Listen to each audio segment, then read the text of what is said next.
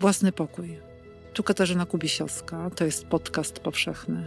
Zapraszam na cykl rozmów o tym, jak w kobiecie tworzy się i umacnia niezależność. Gościnią dzisiejszego odcinka jest Dorota Masłowska. Dla mnie po prostu ten proces twórczy, to co on mi przynosi, to takie przełamywanie też swojego lęku i obaw przed tymi ocenami, że to wszystko jest na tyle znaczy ja to uznaję za bardzo wartościowe, za takie bardzo gęste przeżycie i, i to mi dostarcza, tak mnie bardzo przesuwa na tej planszy. Tak czuję w tym taki w ogóle rozwój takie właśnie wychodzenie poza tę jałowość i jałowość życia i tych ocen i, i takiego właśnie i, i tych, wiesz, takiego myślenia gwiazdkami od 1 do 8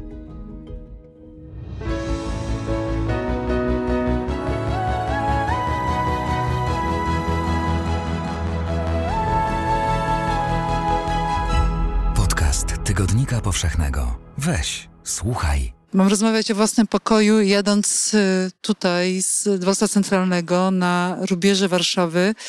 Yy, pomyślałam sobie, że Warszawa to jest twój też chyba część, albo przynajmniej część własnego pokoju. To prawda.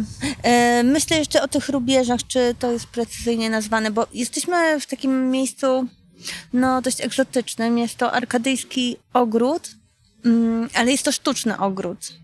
To znaczy, jest to dziedziniec takiego e, bardzo nowoczesnego wysokościowca w takim e, postindustrialnym, e, na, na postindustrialnym Żoliborzu, który z kolei jest wetknięty między Powązki, Arkadię, Arkadię nie arkadyjską.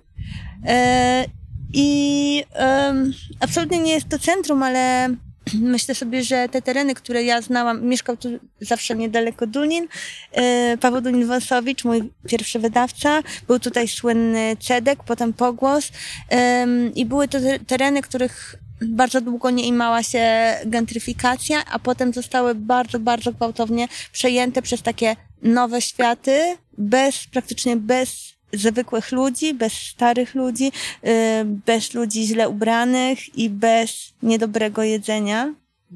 Um, I chwilowo tutaj mieszkam i z zadziwieniem zwiedzam tę bardzo, bardzo przekształconą Warszawę. Mhm. Chwilowo tutaj mieszkam, a teraz sobie szybciutko y, dodałam coś i odjęłam i chyba tak długo mieszkasz już w Warszawie, jak długo mieszkałeś w Wejherowie? Tak, mniej więcej. Mhm. No tak, ale Warszawa wydaje mi się no co najmniej równie ważna, dlatego że yy, spędziłam tutaj całe swoje dorosłe życie i właściwie wszystko, co kluczowe, wydarzyło mi się tutaj. Wejherowo jest nie arkadyjską krainą mojego dzieciństwa, a mhm. Warszawa to cała moja dorosłość i myślę, że no, mimowolnie identyfikuję się z tym miastem. E, ale pisanie zaczęło się w Wejherowie.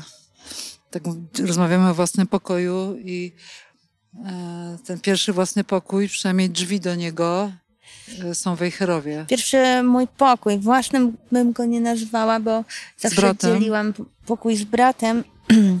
Potem rzeczywiście miałam jakieś, miałam swoje biurko, przy którym zresztą piszę do dzisiaj, które tutaj ze sobą przywiozłam. E, biurko zakupione w czasach, kiedy meble nie były jednorazowe, mhm. dlatego ciągle że no jest. I przy nim napisałam wojnę polsko-ruską. E, Jakie jest to biurko? Mm, Jak wygląda? Jest to taka stara Ikea. Mhm. Nie jest bardzo piękne, ale absolutnie nie jest też brzydkie. Myślę, że jest to biurko zawieszone w czasie po prostu nie, niemożliwe do um, umieszczenia w czasie. I um, wszystkie inne pokoje miałam już w Warszawie. Jeśli nie liczyć bardzo, bardzo, bardzo licznych pokoi hotelowych, w których mieszkałam. Dziękujemy patronom i patronkom podcastu Tygodnika Powszechnego.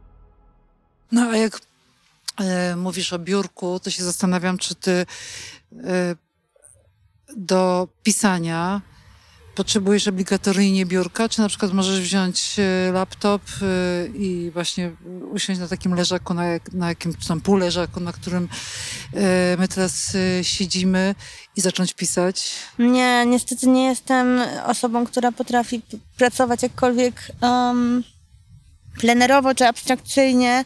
E, mogę tak wykonywać jakieś takie pomniejsze prace administracyjne albo redaktorskie, natomiast jeżeli chodzi o pisanie, to jest to dla mnie czynność wymagająca takiego ekstremalnego skupienia, które jestem w stanie osiągnąć tylko w warunkach takich bardzo, bardzo zamkniętych, przewidywalnych i ograniczonych, gdzie y, odcinam po prostu dopływ bodźców.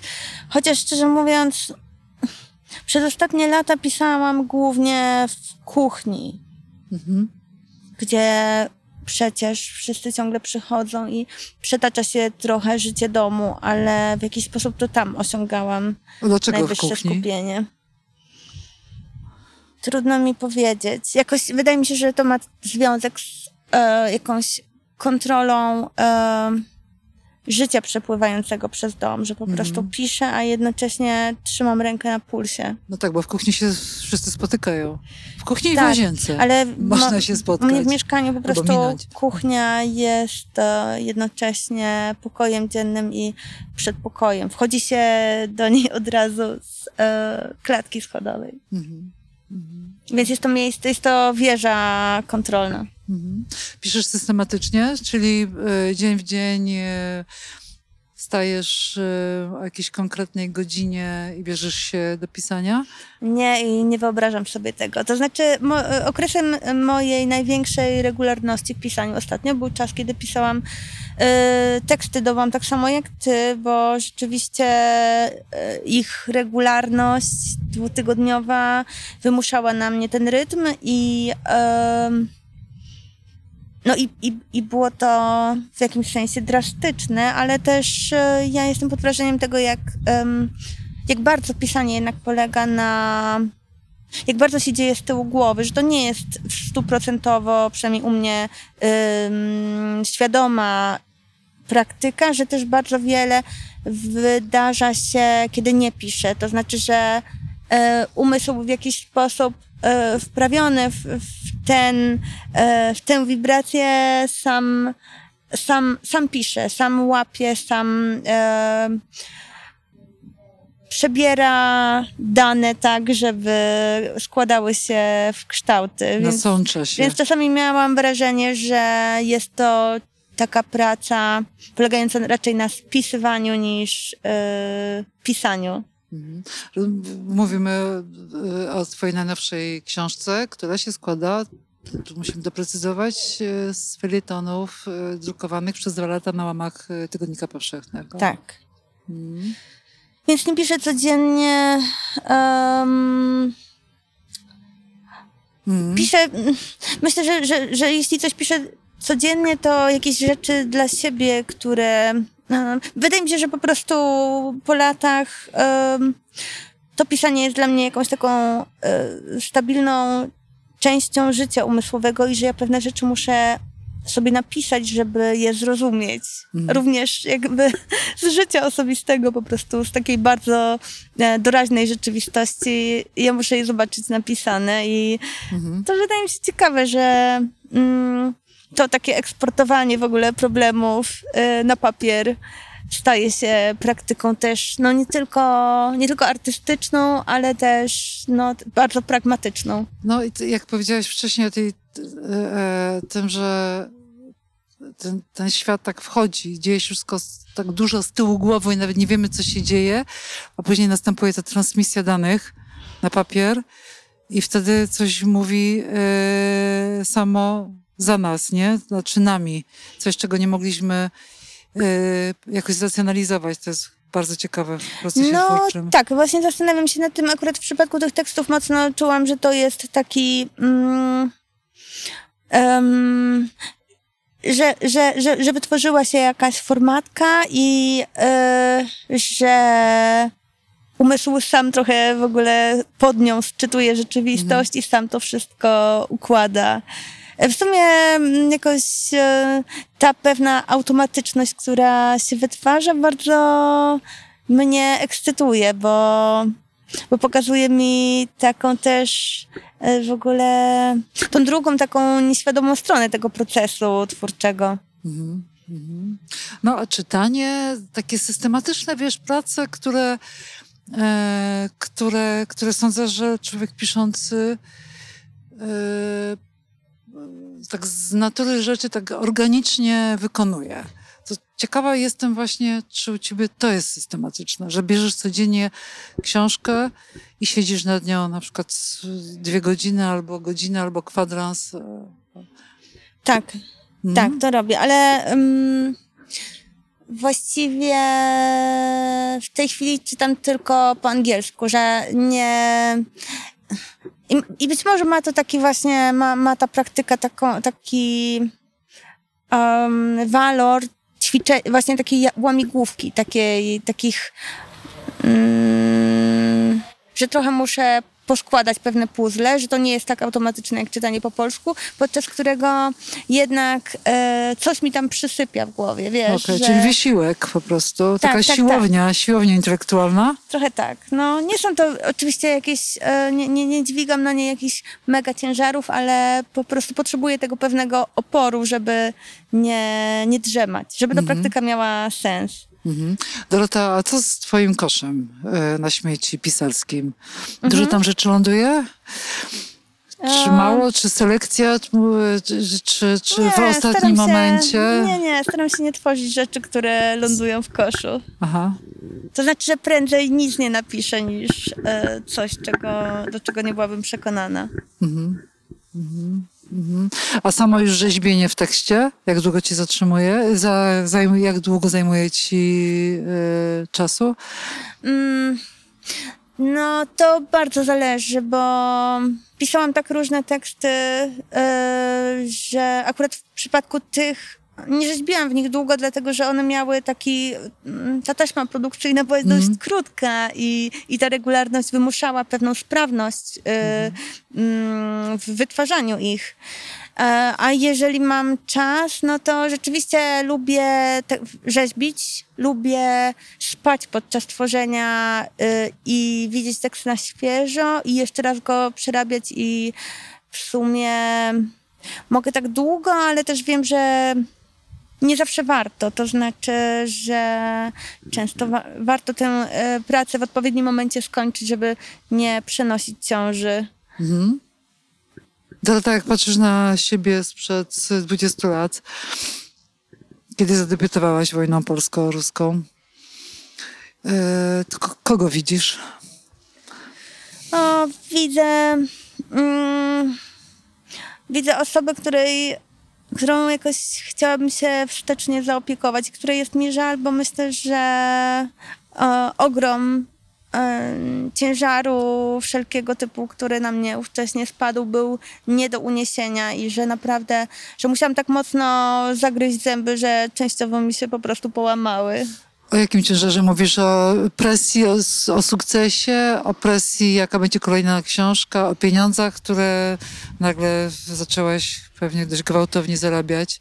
Um, myślę, że pieniądze akurat były tutaj ciężar, najmniej ważyły w tym wszystkim. Myślę, że no, łatwo sobie wyobrazić, że mm, historia, która mi się przydarzyła, historia właściwie jak ze snu, to znaczy, że z, z licealistki w prowincjonalnym mieście nagle wylądowałam po prostu na balu senatora.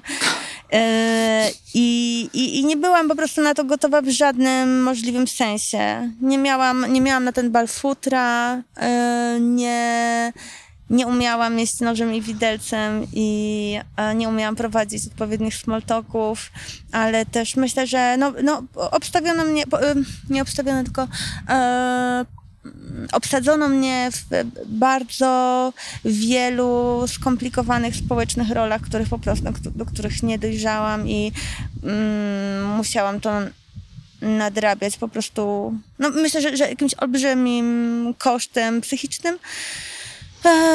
No i na pewno, no, wiesz, no, nie mówię y, tego po to, żeby użalać się nad sobą, no tylko mam taką świadomość, że ten mój rozwój jako artystki był tak szalenie niezrównoważony i, i taki niezabezpieczony, że po prostu spotkało mnie mnóstwo jakiegoś takiego bezsensownego bólu i, um, i, i krzywdy też zwyczajnie no, która po prostu, którą potem, wiesz, no latami musiałam jakoś trawić i rozplątywać mhm. W sobie. Mm, więc no myślę, że, że było to wszystko tak strasznym kosztem, który nigdy nie został jakoś, wiesz, mhm. podliczony, bo nie jest do podliczenia, bo, bo po prostu to, to było, wiesz, moje serce, że tak mhm. e, pretensjonalnie powiem. Podcast Tygodnika Powszechnego jest także na tygodnikpowszechny.pl, gdzie co tydzień znajdziesz nowe teksty nagradzanych dziennikarek i dziennikarzy. Coś krótszego do porannej kawy, a także coś inspirującego do naładowania baterii. Weź, czytaj i rośnij z nami. Cały czas pcha mi się po prostu na język jedno słowo. Yy, czy po prostu czułaś się na pewien sposób używana? Przez jakieś grupy, przez ludzi, e, do jakichś swoich właśnie celów i, i, dopiero później się zorientowałaś, e, że tak jest, albo już wtedy się orientowałaś, ale nie wiedziałaś, jak w ogóle z tym sobie poradzić? Myślę, że wiesz, czy ja się czułam używana, no to, to jest taka... Mm, postrefleksja, która na pewno ma swoje uzasadnienie, ale ja wtedy myślę, że ja tego tak nie oceniałam. Ja myślę, że mi po prostu było bardzo, bardzo ciężko i ja nie wiedziałam, dlaczego tak jest. Mhm. A dzisiaj myślę, że dużo gorszymi dla mnie problemami niż to, że jestem przez kogokolwiek używana, było to, że po prostu e, zostałam wyrwana ze swojego naturalnego środowiska, przeklejona w jakieś e, zupełnie inne i niezbyt dobre. No po prostu myślę, że spotkałam też bardzo fajnych i życzliwych mi ludzi, ale spotkałam też wielu ludzi ekstremalnie cynicznych, ekstremalnie zimnych i że po prostu no była to taka rozległa infekcja yy, i, i yy, myślę, że niepotrzebna, nikomu bym jej nie życzyła, mimo to po prostu na lata, na lata zostałam no, obiektem różnych frustracji, zazdrości i zawiści, które też się po prostu za mną mhm. ciągną. Mhm. Y, jakie środowisko literackie albo dziennikarsko-literackie y, jest dla kobiet piszących i śpiewających, tworzących? Wypowiadających się? Hmm. Czy on ma jakieś uprzedzenia? Um, środowisko, środowisko literackie i dziennikarskie nie wiem, tego bym nie, tego bym nie potrafiła zdiagnozować, no bo to jest środowisko siłą rzeczy awangardowe albo aspirujące do awangardowości takiej, nie wiem, powiedzmy etycznej tak szkicowo, yy, które stara się jakby kwestionować albo rewidować takie stare yy, wzorce. No, mówię, jak jest w tej chwili. Natomiast i jednocześnie w polskiej kulturze no, unosi się duch przeszłości, nie do wywietrzenia, nie do rozegnania, który jest bardzo, bardzo antykobiecy. Ta antykobiecość yy, to są i echa przeszłości, i język, który mówimy, no, cała taka warstwa kultury, która nieświadomie jest przenoszona przez język. To jest trudność, z jaką e, adaptujemy dla siebie e, profesorkę e, jako nazwę na panią profesor, a nie e, model kurtki czy walizki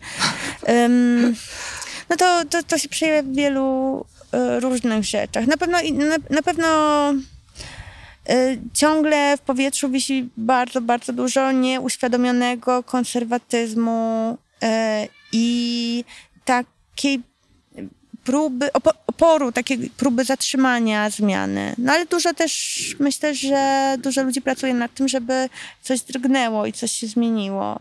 Mhm. Jak sobie radzisz e, z takimi naciskami, presjami, z, e, z, z negatywnymi opiniami? E, wydajesz płytę wolne, wchodzisz w środowisko na pewien sposób raperskie albo albo jakoś je komentujesz, e, wydając taką płytę, odnosisz się do niego. E, raperzy są oburzeni, słuchacze mają jakieś e, zdania, które muszą wypowiedzieć i oceniają, czy ty masz głos, czy go nie masz, czy piszesz teksty, które wchodzą, w, spełniają pewne warunki albo nie spełniają. Jak sobie z tym wszystkim radzić, radzisz? No, myślę, że stosunkowo dobrze. To znaczy, nie, nie powiedziałabym, że te wszystkie oceny, często bardzo brutalne, bardzo drastyczne, bardzo surowe, albo kompletnie nie, nieadekwatne do, do, do tego, co robię, do tego, no, wynikające w dużej mierze z niezrozumienia. Um, no nie, nie powiem, że to wszystko po mnie spływa, bo to często w masie zwłaszcza totalnie mnie przytłacza i zasmuca. No ale z drugiej strony ja to przeżywam od tylu lat, że... Mm, że jednak e, wygrywa we mnie ta część, która po prostu chce robić to, co chce i czerpać z tego satysfakcję i czerpię z tego satysfakcję. To znaczy dla mnie po prostu ten proces twórczy, to, co on mi przynosi, to takie przełamywanie też swojego lęku i obaw przed tymi ocenami, że to wszystko jest na tyle znaczy ja to uznaję za bardzo wartościowe, za takie bardzo gęste przeżycie i, i to mi dostarcza, tak mnie bardzo przesuwa na tej planszy. Tak czuję w tym taki w ogóle rozwój i takie właśnie wychodzenie poza tę jałowość i jałowość życia i tych ocen i, i takiego właśnie i, i tych, wiesz, takiego myślenia gwiazdkami od 1 do 8. Lajkami. Lajkami, że wiesz, mi to naprawdę ja nie mam wątpliwości, czy ja robię dobrze, czy źle, czy ja mhm. zyskuję, czy tracę, bo wiem, że zyskuję. Natomiast. Um, to jest poza tym podziałem, prawda? Tak, tak. Myślę, że to.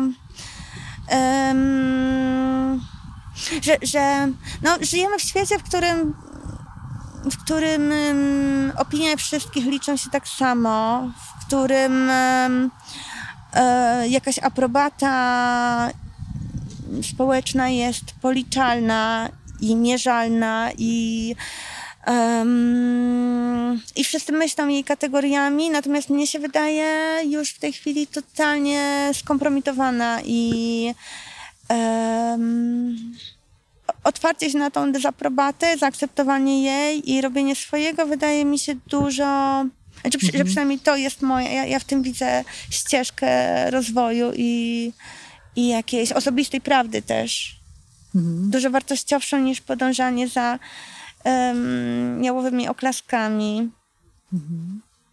Dorota, na początku tej, tej rozmowy powiedziałaś o tym trudnym momencie, jak masz 20 lat, debiutujesz i zostajesz przeniesiona, przeklejona ze swojego takiego naturalnego środowiska do do dość sztucznego środowiska, a przy okazji na początku nieoswojonego tutaj warszawskiego yy, i że tyle ciężaru wzięłaś na swoje barki, trzeba było je go nieść, ale to, to była, głównie się koncentrowałaś na, yy, no, na pracy zawodowej. A ja sobie teraz myślę o tym, że też zostałaś e, dość e, młodą matką, bo miałaś ile? 21 lat, jak urodziłaś? 22 lata, 22 tak. lata. I to, jak, to, to mnie ciekawi, jak w tym własnym pokoju e, znajduje się miejsce jeszcze na kołyskę. Jak to się łączy, tę przestrzeń twórczą z przestrzenią e, odpowiedzialności rodzicielskiej? Nie wiem, nie wiem. Ja myślę, że mm, urodzenie przeze mnie dziecka było taką decyzją zwrócenia się ku życiu. Po prostu, po prostu chciałam żyć i, mm, I w tej decyzji objawił się po prostu e, ciężar i mrok, jakiego doświadczyłam, taki, taki też mm, destrukcyjny po prostu charakter tego, co, czego doświadczyłam wcześniej. I myślę, że to była tego typu decyzja. Natomiast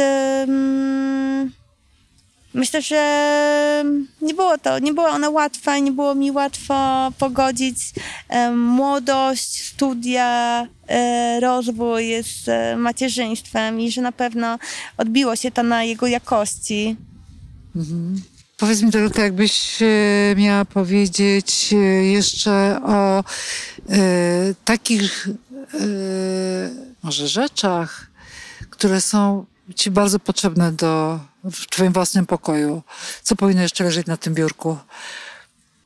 Myślę, myślę o tym, że jestem taka trochę beznadziejna, że, że kiedy mi zadajesz to pytanie, to ja naprawdę myślę o tym, co jest u mnie na biurku. No to myślę, że głównie bałagan i bardzo dużo kartek, na których smaruję jakieś rzeczy, które przyjdą mi do głowy, ale Piszesz.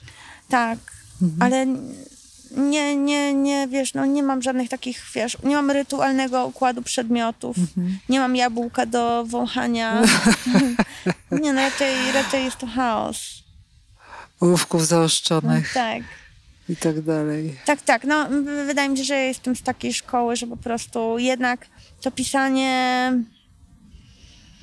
jest takie trochę dzikie. W sensie? No, że po prostu z jednej strony potrzebuję takiej, potrzebuję sobie zrobić warunki takiego skupienia i, i odcięcia się od bodźców, albo um, słucham jakiejś takiej monotonnej muzyki z gier, takiej powtarzalnej, takiej, która trochę myślę, że wszystko to, to jednak zmierza do takiej transowości, do takiego Aha. e, patataj, patataj, e, Aha. które by mi wyznaczało rytm. Em, no ale z drugiej strony to też są takie... Lubię też tak bojkotować tę sytuację, właśnie żeby ona była taka nieprzygotowana i taka nieuporządkowana.